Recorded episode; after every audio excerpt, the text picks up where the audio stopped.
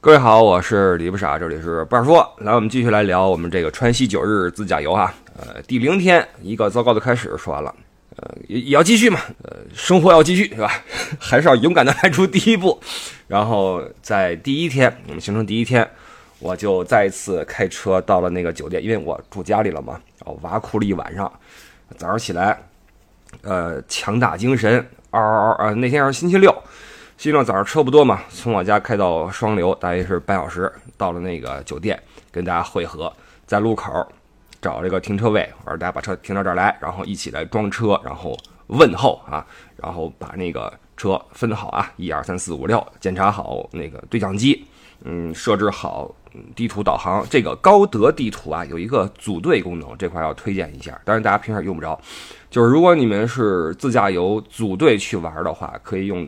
高德地图的组队功能，嗯，建一个群，这样的话呢，可以由这个群主呢，或者说这个队长呢，每天来设计路线，然后更新目的地等等，就不用说每个人，呃，往微信里边抛一个定位，让大家往那高德里边去输入，不用了，只要队长输入好之后，各位的那个高德里边就同步了，然后你就可以一点就完事儿。同时呢，你可以在地图上看到实时看到其他车友的位置，这特别好。就不需要你一定要靠对讲机说，哎，你跟哪儿呢？哎，我跟哪儿？我看见你了，是不是？你从地图上就能知道其他人大概在什么位置。然后设好这个功能之后呢，我就问候一下大家哈，我说那个各位早上好，因为头天晚上人不齐，然后也是乱七八糟哈。早上起来大家这个精神都不错，我说这个欢迎各位啊，那个介绍一下啊，有几个熟人，呃，这位是赵老师啊，我那个邻居啊，关系不错。这位啊，Mario，我的婚礼也来过。这位张老师啊，陪我去过欧洲，去过南极啊，我的婚礼也来了，今天又来了啊！张老师是这次旅行的一个传奇，所有人都为张老师所所折服。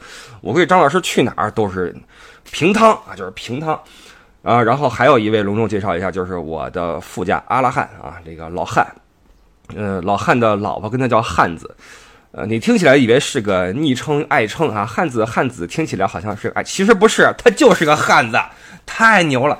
这哥们儿是他的爱好是骑摩托，然后走三幺八，已经进三幺八进了数星多少次了。这哥们儿在那个抖上面有一个账号叫阿拉汉信仰星空啊，还是什么呀？呃，喜欢拍摄一些那个群星啊、繁星啊。然后他喜欢山，对山有一种莫名的信仰。他是西北人，来自兰州啊，也是一个粗犷的一个城市。呃，他在我的车上，然后老赵啊，老赵在二号车，Mario 是三号车。呃，四号车是来自南方某城的一对情侣，加上了另外两位在在成都本地的姐姐，这是四号车。五号和六号分别是两个家庭。原本我不是说就那五个车吗？为什么多了一个车？因为对于家庭我比较放心，就是当一辆车上是一家人的时候，那你就知道他们不会因为某一个人的这个快慢而影响其他人的，比如说情绪啊，或者因为一个人的想法影响其他人的决策呀。或者等等吧，就他们肯定是个整体，对吧？他们是同进同退的，而且他们的意见也肯定是统一的。所以这两辆车尽管是有一些这个年龄比较小的同游的朋友，但是我是放心的，因为一家人是在一起哈。这是五号车和六号车，呃，于是我们就浩浩荡荡哈，呃，出发在高速上边哈，一路向西驰骋。呃，一会儿排成一字，一会儿排成人字。呃，第一天的行程是什么呢？是从成都出发，经过泸定县，然后到达莫西古镇。第二天是什么呢？第二天是从莫西古镇经过康定，到达新都桥。注意，新都桥是一个很重要的一个节点，过了新都桥，基本上就算到了。或者到了新都桥，就算到了藏区。然后从新都桥有很多条岔路，你可以，呃，去三幺七，可以去三幺八，也可以走其他的地方。包括它的周边有很多那个小的一些点可以去打卡，可以去游览。第一天的行程是两百二十八公里，呃，第一段是从成都到泸定，那大概是三小时多一些就能到，因为大部分是高速啊，走那个雅安高速。然后第二段从泸定到莫西古镇是五十三公里，大约一小时多一些，一个半小时也能到。那加一块儿满打满算算上富裕，我心想全天开个五小时，还不就差不多了？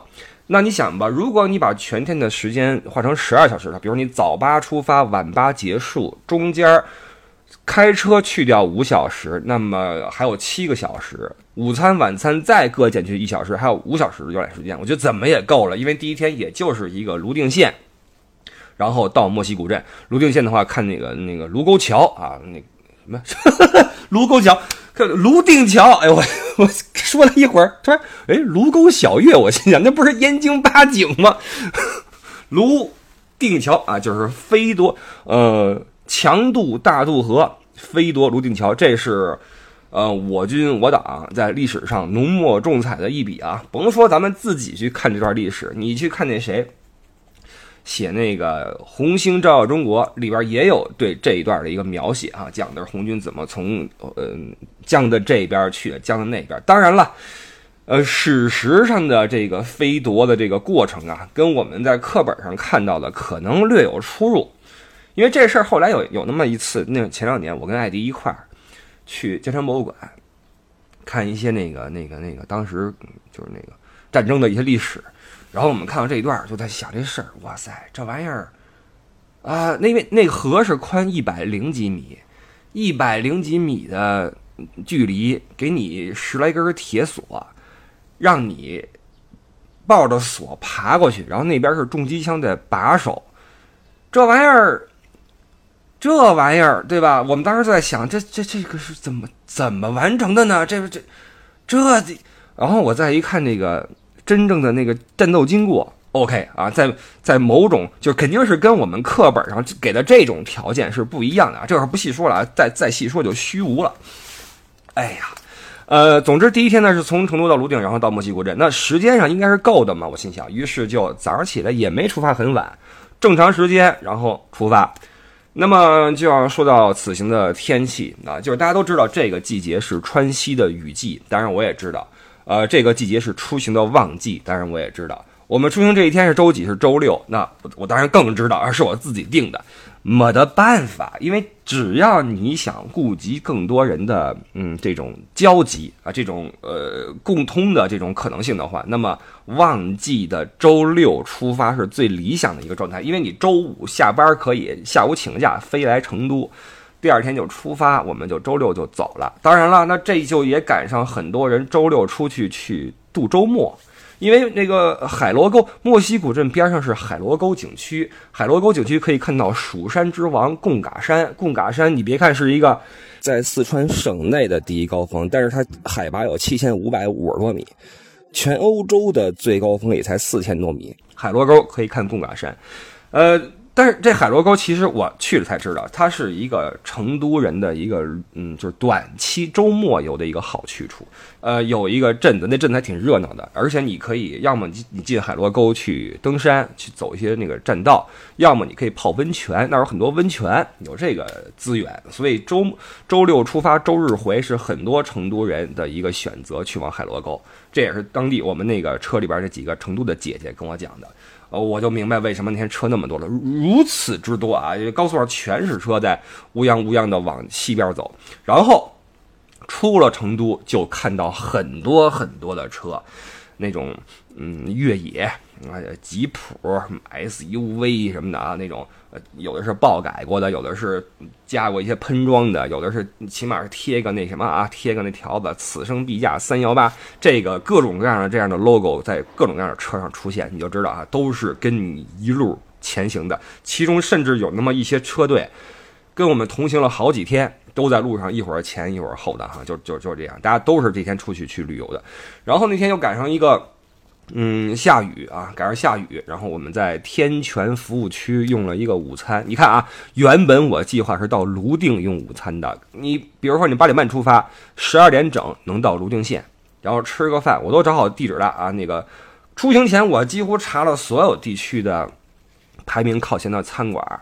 然后排名靠前的酒店，然后包括所有的停车场，因为你订停车点、订酒店的话，你一定要顾及到这些因素。你去哪儿的话，你在哪儿撂车，最好是车钥匙一拔一开门，这脚是出车，那脚就进餐馆了，对吧？就就吃饭，然后那脚进进景区了，这是最好的状态。就你别挪车，对吧？挪车的话总会增加一些 耗时或者增加一些意外，所以我尽可能是选择一个比较方便的位置。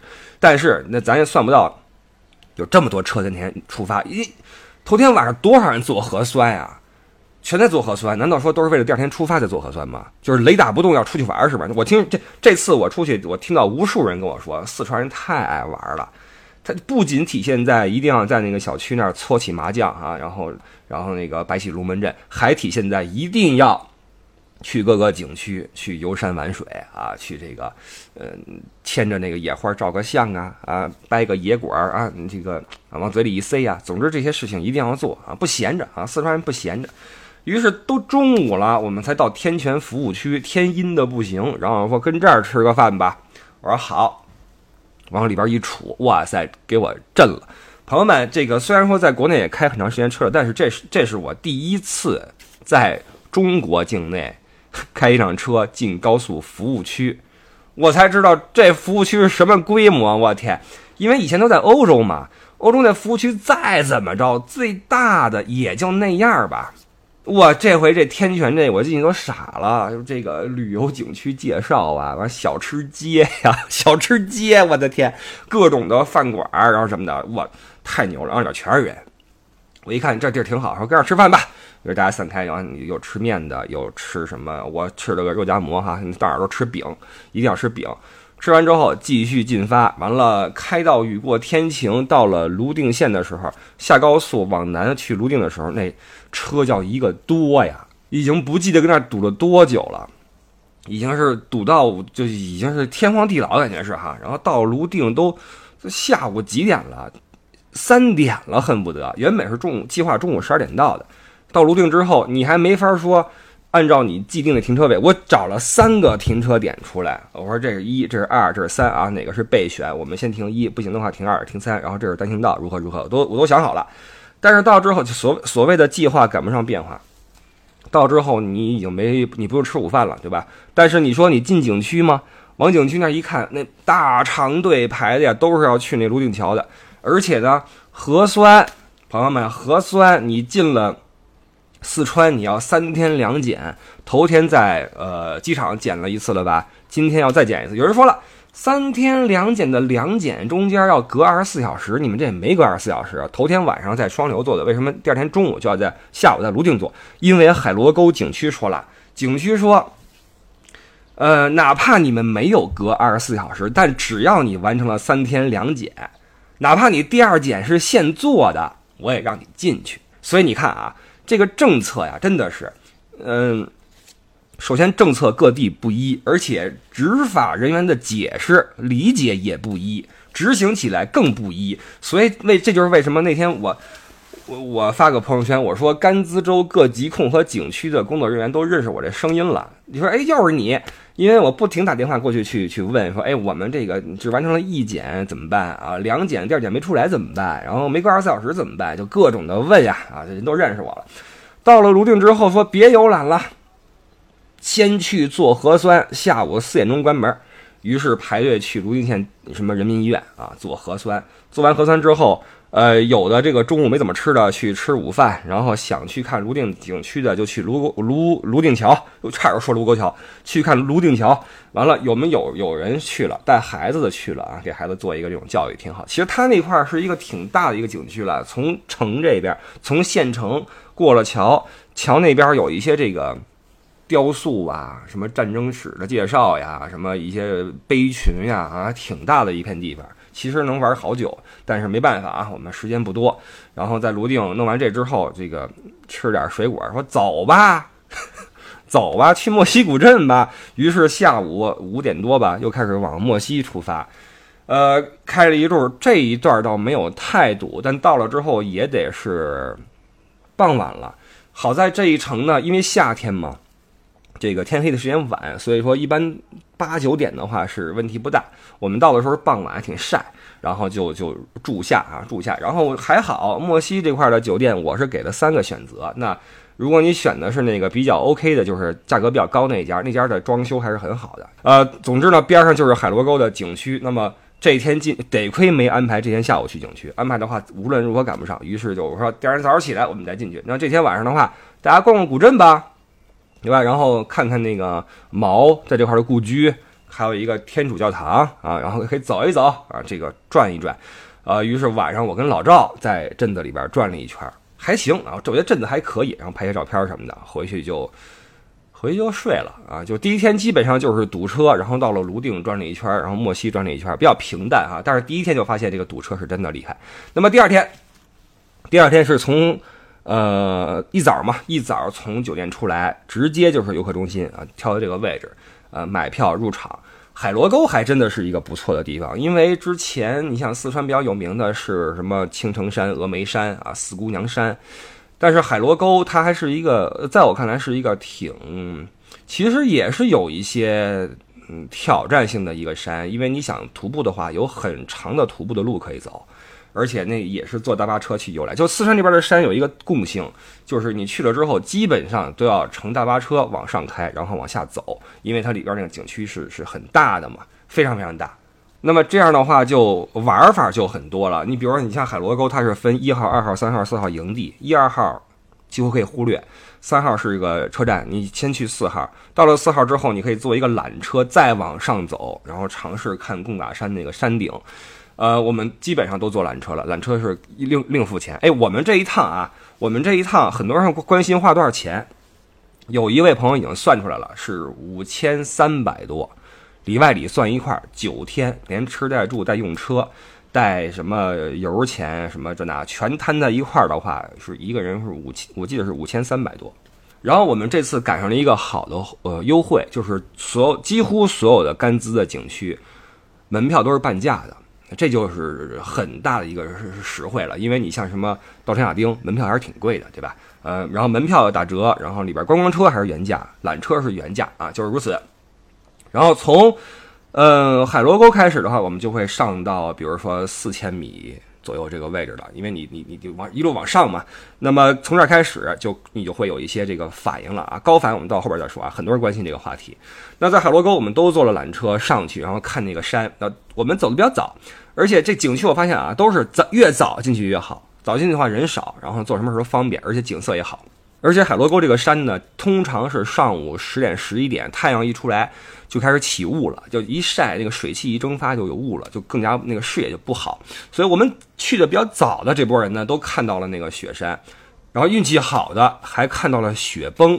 海螺沟是这样，它是一个低海拔的现代化冰川。呃，它主要的这个看的点在哪儿？就是那个大冰川。那么在夏天的话，基本上没有啊。冬天的话，有很长的一个冰带，就跟那少女峰一样。为什么叫少女峰呢？像少女脖颈上面缠绕的丝带一样，呃，蜿蜒绵长的一大段冰川。海螺沟也一样，其实只不过夏天的话你看不见冰川，但能山峰顶还是有雪的。然后我们有两个朋友。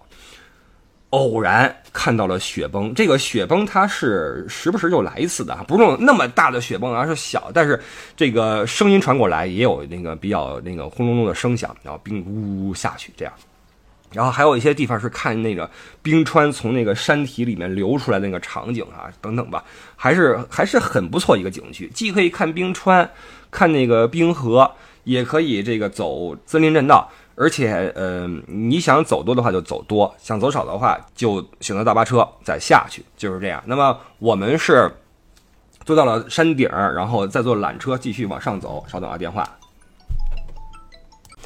OK，继续说啊，就是那个流调的，这到北京之后不知道多少个电话在找我们。呃，我们是坐车到底儿，坐缆车再往上，再回来，然后往下用步行的方式走了一段路，最后才坐大巴车回到的山下。呃，走的那段路还是很漂亮的，但是呢，对我来说呢，哎呀，我我这全程呀，我不细说，细说的话你会觉得我是一个特别矫情的一个人，但是我全程都是各种的被干翻啊，被干翻。呃，之前说了，我头一天晚上没怎么睡觉，第二天就很困，然后上山之后跟着暴走。呃，可能是没睡好，可能是缺氧或者怎么着哈。然后，当然这跟这腿没什么关系。我是在海螺沟徒步的那一段，把膝盖给走废了。全团二十多个人没事儿，就我有事儿，就我有事儿。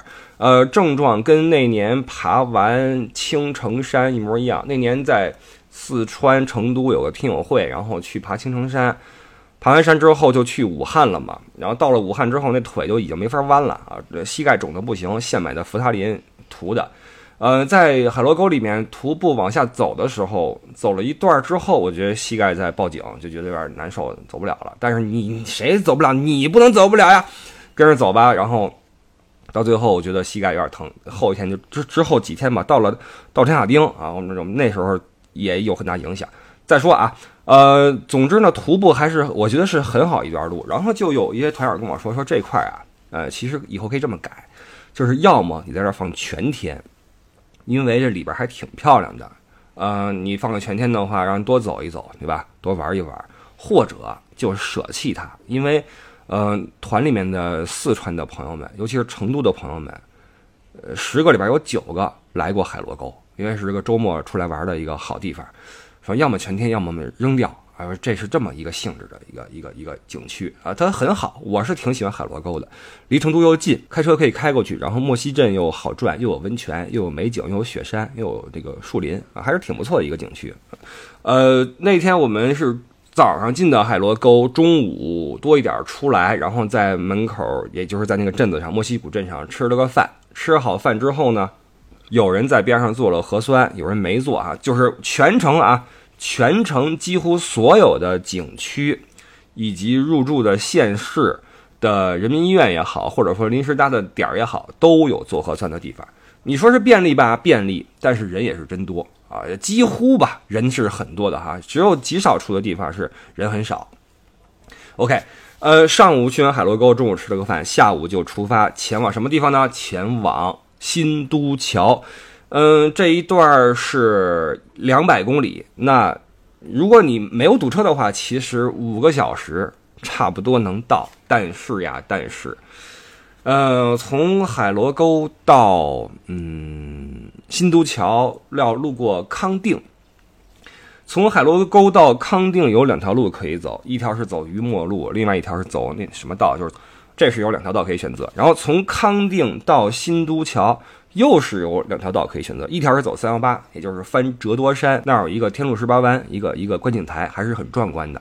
要么你走四三四省道，走北边那个木格措那边，就是。木格措是什么？就是我们都听说过《康定情歌》啊，这个歌是木格措那边传出来的。走那边，然后绕一下，绕过折多山，然后到新都桥。那么我们多数人走的是那个榆墨路，从莫西古镇出发往康定走先。这一路上就开始翻山了，景色还真不错。从这儿开始，你就体会到了走山路的感觉，然后会有垭口啊，一个土字旁，一个亚军的亚。会有很多垭口，就是到了山。一般来说，在爬山的山坡上，包括在顶端，都会有一些这样的地方可以停靠，然后有一个很好的一个观景点，你可以照相和停留。那么我们多数人是从那儿呃翻过去，然后到了康定，然后有一辆车走的是我们来时的路啊，从那边走的。而巧的是，两边都绕了得有俩小时出去了，然后在一个大路口 相遇了，在康定的一个大路口相遇了，特别的巧，然后在一起。走四三四省道去往新都桥，为什么不走折多山呢？路封了。这个三幺八的路经经常是会有封路。我在做这个行程的时候，显示折多山就封了。然后出发前两天开放了，出发之后又封了啊！不知道在做什么，可能在修路吧。于是我们所有人让那个省道去新都桥，我，然后就遭遇了比。前一天更加令人崩溃的堵车，堵到一动不动，在那山路上一个之字形啊，所有车都要停靠，然后下来抽烟什么的。然后我边上阿拉汉把无人机放出去了，呜呜飞了好远，发现前面有个车，不知道为什么就停那块了，然后后边车都堵住了，对向的车就是也也是很慢的往这边走，然后我们后边车就都被堵住了。呃，事后证明那是睡着了，那人是。堵的时候，那哥们儿睡着了，前面的一走，他就在那不走了。然后后边的车也没有想过去看他，而是都尝试去绕过他。然后一个车一个车绕，他就跟那睡，这是很奇怪的一个事儿哈。就是没人想到这是是睡那块了，都以为这车趴那儿了或怎么着，没人去管这事儿也。堵了超级的久，超级超级久，堵到世界尽头啊，堵到了世界尽头。然后这个慢慢的等，可能那会儿醒了吧，怎么着哈？继续走，然后赶上了大暴雨，超级大暴雨，又到了雅拉山口。雅拉山口海拔，它那儿立了个大牌子，那个那个大石头，雅拉雪山还雅拉山口啊，海拔四千四百零几。然后我停车哈，下车之后在那儿照相，真的开始就胸闷气短。到那块儿是第一次开始产生有有高反，因为上午你就已经去到了海拔四千的那个位置，而且在那游览，包括什么说笑。到了下午，你开了长时间的车，又翻上山口四千四的时候，你觉得哇塞，真的开始喘了。然后我们就下车去去照相，因为很兴奋嘛。然后喊两嗓子之后，觉得就喘不上气儿来，知道吧？于是我就早一点回到车上，然后继续开。又开始下雨啊，下大暴雨。那么这一下雨的话，就又开始堵车。就是你很明显，这天计划的是晚上呃六七点到新都桥，但实际上我们到的时间得是九点半了，呃，将近十点钟了，应该是堵得非常非常久。然后，呃，牛的是什么呢？这个这天最后的这个亮点是什么呢？就是这个大暴雨让我们的车无法前进，几乎。但是呢，在大暴雨过后，我们猛然发现，在不远处的天空有一个。都不是一道了，是两道完整的彩虹，从地平线的这一端，然后起来，然后飞飞跨到另一端，一个完整的一个半圆，而且是双层的一个彩虹。哇！当时我因为我们车已经走散了，我们是东的东西的西，走这个小道的也有，走那个大道的也有哈，走散，但我们几乎同时看到了彩虹，然后欢呼雀跃的这个冲出车外去照相。照这个双彩虹，因为太震撼了，在城市中很难看到这么完整的彩虹，而且它是在你在堵车、大雨，然后这个呃高反之后的一个超级亮眼的惊喜。然后我们有一辆车很幸运，它正好是呃车左边是那个太阳那个落日，然后车右边是彩虹，然后车旁边呢是那个因为它在开嘛，旁边是飞驰而过的那种那种，你说是麦田还是什么？应该也不是麦田，总之是那种。类似于草地的那个、那个、那个，应该是草地吧。然后他们那个车的那个、那个、那个身影啊，就在地上啊，跟着那个车一起前进。你从车窗往右边看出去，就是你的车在草地上的一个完整的、清晰的倒影。然后草地被那个呃那个夕阳晒成金色，远方是一个彩虹，然后空气中是雨水的味道。我那一幕，我跟你说，他发出这一幕的时候，你拍了个视频嘛？我就在想，这玩意儿你就跟。宫崎骏笔下的那种最美的那种世界没有任何区别，没有任何区别。所以那天我们所有人都被这个彩虹所震撼。我们因为堵车产生的疲惫和这个难过，我烟消云散，瞬间烟消云散。我车的阿拉汉，包括后边来两个从苏州过来的朋友，都冲出车外去去照相。然后这时候我是第一次掏出氧气罐。就是我开始有反应了，就倒不上气儿了，而且是我开车，所以我为了这个保障嘛，掏出氧气瓶啊，呲呲呲喷点氧气什么的。因为那时候太激动了，你就你你一激动就跳就喊，然后一笑，你的呃肺活量就不够用了。呃，这一段兴奋过后呢，于是继续向前进发，往新都桥进发。越开天越黑，越开天越黑。然后这天还有一个逗事儿，是那个 Mario，Mario 已经是跟我们走散了。呃，他是到酒店到的比较早，到了之后他去那个餐厅张罗了一下晚饭的事儿。我们是所有人一块儿吃的饭，那块儿有那个藏餐的那个锅啊，那个火锅啊，还是挺好吃的。啊，包括他们自己做那种呃那种，哎，名字我都忘了。总之是那在我们在这个内地啊，是是吃不到那些东西，挺好吃的。有那种什么酥油茶呀，什么奶茶呀，然后那个馒头蘸的那种奶的东西啊，就非常好吃。呃。Mario 就很开心，我说你你你怎么这么高兴啊？是因为张罗了一顿饭吗？Mario 说不是，Mario 跟所有人说说今天呢，嗯，第一是我的生日，然后我们所有人啊鼓掌哈，然后老板也是送了我们每桌每桌人多了一个菜，呃，很开心啊。这个 Mario 给我们带来了每每桌一个菜，然后还有一件事，Mario 更加开心是什么呢？说我在从看完彩虹往新都桥走的路上呀，有条小路，非常非常小。前面有一个车，一不小心掉沟里去了，呃，之后他后边的车就是 Mario 这个车，呃，如果 Mario 这时候选择绕过他前进的话，那想必后边的车也会绕过去。那条那条路上几乎没车，但是 Mario 转念一想，那我们这都绕过去了，这司机就撂这块了，因为当时手机都手机都没信号，然后下着雨，就说彩虹刚刚散去吧，那你这车下去了是几个意思呀？你也出不来呀。于是 Mario 这个。非常快的做了个决定，把车一横，然后招手说：“后边的车的哥几个啊，一起来帮他推车呀！”然后大家一块儿这个群策群力啊，把这车生生的从那个那个土沟，得亏是个土沟啊，土沟里推了出来。我司机感激涕零啊！这玩意儿如果没人理他的话，他撂这块了，就真撂这块了，那就是真的不知道怎么办好了。然后这个 Mario 就说：“说我在我生日这一天做了一件善事，我觉得我这个生日尤为的有意义。”说着说着，自己都不好意思的笑了起来。然后 我们所有人都报以掌声啊，然后给他唱了首生日快乐歌。呃，带着全天堵车的这个疲惫，包括两次上四千米的这种高山，一次是在海螺沟啊，另外一次是在亚勒山口。呃，最终大家在那个酒店汇合。哎，这一块这个酒店还是不错的啊，还是不错的，睡得特舒服。到了之后，哎，唱完生日歌，吃的酒足饭饱，回屋之后，我跟老赵说啊，累死了。然后我们两个人同时开始了头疼，同时开始就是后脑有一抽一抽那种疼，然后各吃了一粒止疼片。沉沉的睡去，这就是我们的第一天和第二天。OK，之后再接着说。